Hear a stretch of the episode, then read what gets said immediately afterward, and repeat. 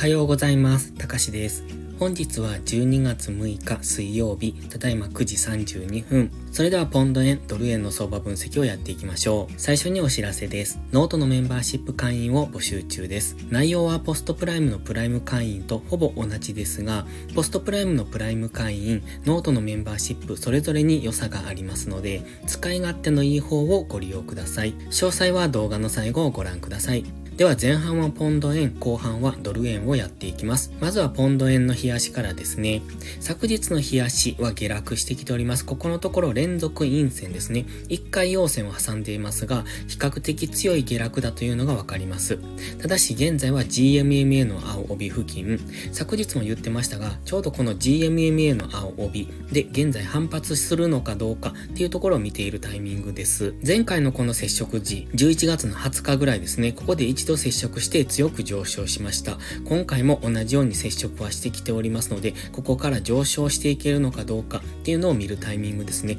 どこでこの今までの下落が上昇転換するのかっていうところを見ておきたいです。もちろんこのまま下抜けていくっていう可能性もあるんですが、昨日のローソク足を見てますと、その前の日を見ていただきたいんですが、その前の日のローソク足を昨日のローソク足は下抜けられていないんですね。つまり安値更新をできていないという状態です。ということは現現在地付近で下げ止まり、買い足では下げ止まりを起こしてきているということなんですね。ストキャスティクスは安値圏に来ておりますので、そろそろ反発に入っていってもいいと思いますが、もうちょっと下げる余地がありますので、まだゴールデンクロスしてませんので、もう少し現在地付近で揉み合ってからの上昇になるのかなと。もし上昇するのでしたらそんなイメージですね。そして現在このダブルトップでの下落になってきてますので、そのネックラインっていうのがここの髭先ですね。11月20日ぐらいの安値になりますので、180 84.5付近、この辺を目指して下落してくる。そこでダブルトップを完成するかどうかっていうところを試しに行く可能性がありますので、もう一段安も考えておきたいので、現在地付近から底固めをして上昇するのか、もう一段下落してくるのか、それともこのダブルトップを完成しに大きく下落していくのかっていうところを今は見ている、そういう段階にあります。では次は4時間足です。4時間足を見ていると現在地付近で下げ止まりを作りかけているのがわかりますよね。この昨日とか一昨日この辺長い下髭がそれになるんですけれども、こういう下髭を出してくるとここから反発上昇しやすくなります。ただし先ほど冷やしで言いましたようにもう一段安も考えておきたいので、現在地付近で下げ止まりを作ってからのもう一段安になるのか、現在地付近から反発上昇していくのかというところです。その辺は1時間足の下落トレンドを崩すかどうかっていうところを見ておくといいと思います。4時間足では長い下髭を昨日も一昨日も出してきているので、現在地付近、ちょうどこのオレンジの水平線ですね、185円付近っていうのが底堅いのがわかります。ただもう一段下げてくると、次184.6付近、もう一つ下のオレンジの水平線まで下落してくる可能性がありますので、そのあたりで下げ止まりを作ってくるのか、それともこの下の方のオレンジの水平線を下抜けてダブルトップ完成、先ほどの冷やしでご説明したダブルトップ完成完成からの大きな下落になっていくのかっ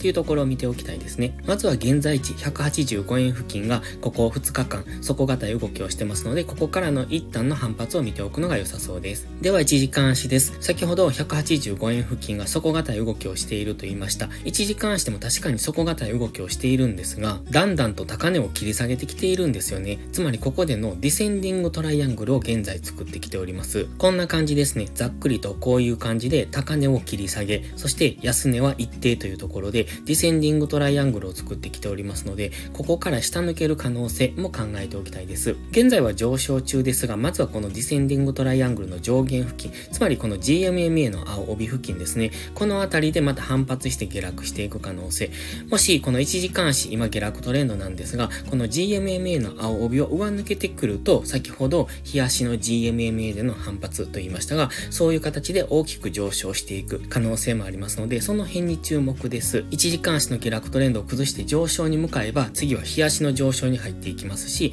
ただ今日足のダブルトップでの下落をしようとしている勢力もありますので、そのどちらに、そのどちらが勝つかっていうところに注目ですね。ですので、もしこのディセンディングトライアングル完成でここ185.1付近を明確に下抜けてくれば、先ほど4時間足で言ってましたようにもう一段下、184.6付近までの下落。もしここを下抜けてくると、次は日日足の水平線がすぐ下にあるんですが、184円付近ですね。そのあたりまでの下落を見ておくといいと思います。そして上昇方向を考えるのなら、まずは GMMA の青帯を上抜けてそこからの上昇の流れですね。こんな感じで GMMA の青帯を上抜けて、そしてまた GMMA にサポートされて上昇していく。そんなイメージを持っておくといいと思います。では次はドル円を見ていきましょう。まずはドル円冷やしからですね。現在は平行チャンネル、オレンジの平行チャンネルの下限付近にあります。ストキャスティクスも安値圏にあって、そこから上昇していくのかなと、そろそろここからの反発上昇になるのかなという、そんな雰囲気も感じますね。ただ、基本的には GMMA の青帯がありますが、その下に潜ってきてますので、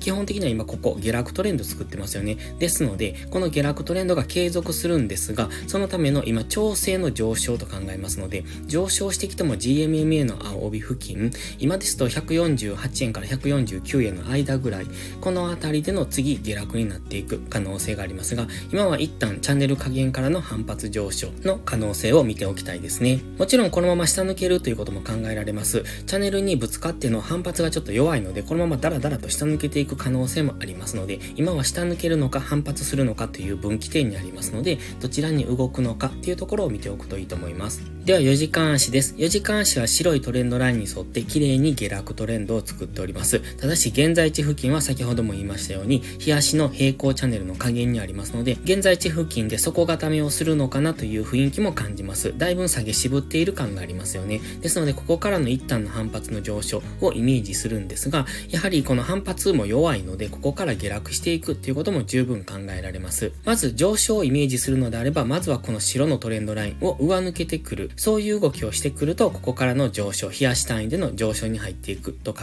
えるんですが、現在はまだ4時間足下落トレンド中ですので、基本的には上がったところを売っていく戻り売りというスタンスなんですが、やはり日足の平行チャンネル加減にありますので、ちょっと今は難しいところにありますね。ここから大きく上昇する可能性もあるし、当然下抜けていく可能性もありますので、この下落トレンドが継続するのか、日足での次上昇に入っていくのかっていうところを見ておく、そういうポイントに来ておりますますので、一旦ここでの動きの決着がついてから、その方向に乗っていくのがいいと思います。当然ここから上昇する可能性もあるし、下落していく可能性、4時間足の下落トレンドが継続して下落していく可能性も両方ありますので、まずは買い足で上昇転換してくるのであればその流れに乗っておく。基本的な目線としてはやはり下落トレンドが継続の方向を見ておくといいと思います。では最後に1時間足です。1時間足、現在のところでアセンディングトライアングルを作っているんですね。これ、だんだんと安値を切り上げてきている。そして高値っていうのがだいたい昨日の高値付近になります。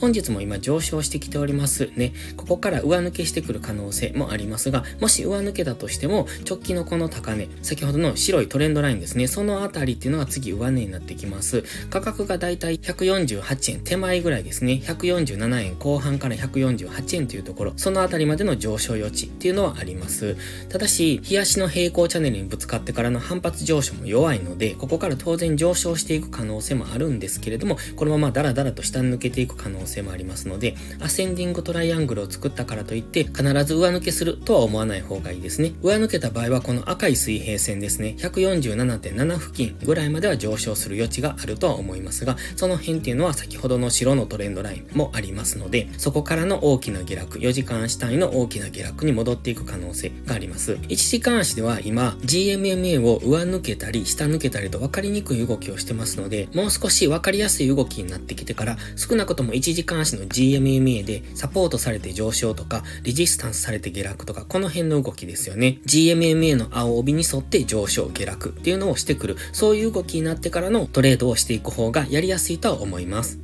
それでは本日は以上です。この動画がわかりやすいと思ったら、いいねとチャンネル登録をお願いします。そして最後にお知らせです。ノートのメンバーシップ会員を募集しております。毎朝更新の相場分析に加え、週末にはわかりやすいスキルアップ動画を投稿しています。FX で勝てるかどうかは知識量の違いが決め手です。週末動画でどんどんその知識を蓄えていってください。FX を基礎から学びたい、知識レベルを上げたい、そんな方のお悩みを解決します。また、ノートでは有料マガジンを含め、複数の視聴プランをご用意しております。ノート限定の掲示板機能では、リアルタイムな相場のコメントも投稿しています。ノートメンバーシップは初月無料ですので、ご入会を検討されるなら、今、12月上旬がお得だと思います。また、限定動画だけをご希望でしたら、YouTube のメンバーシップでもご視聴いただけます。詳細は概要欄をご覧ください。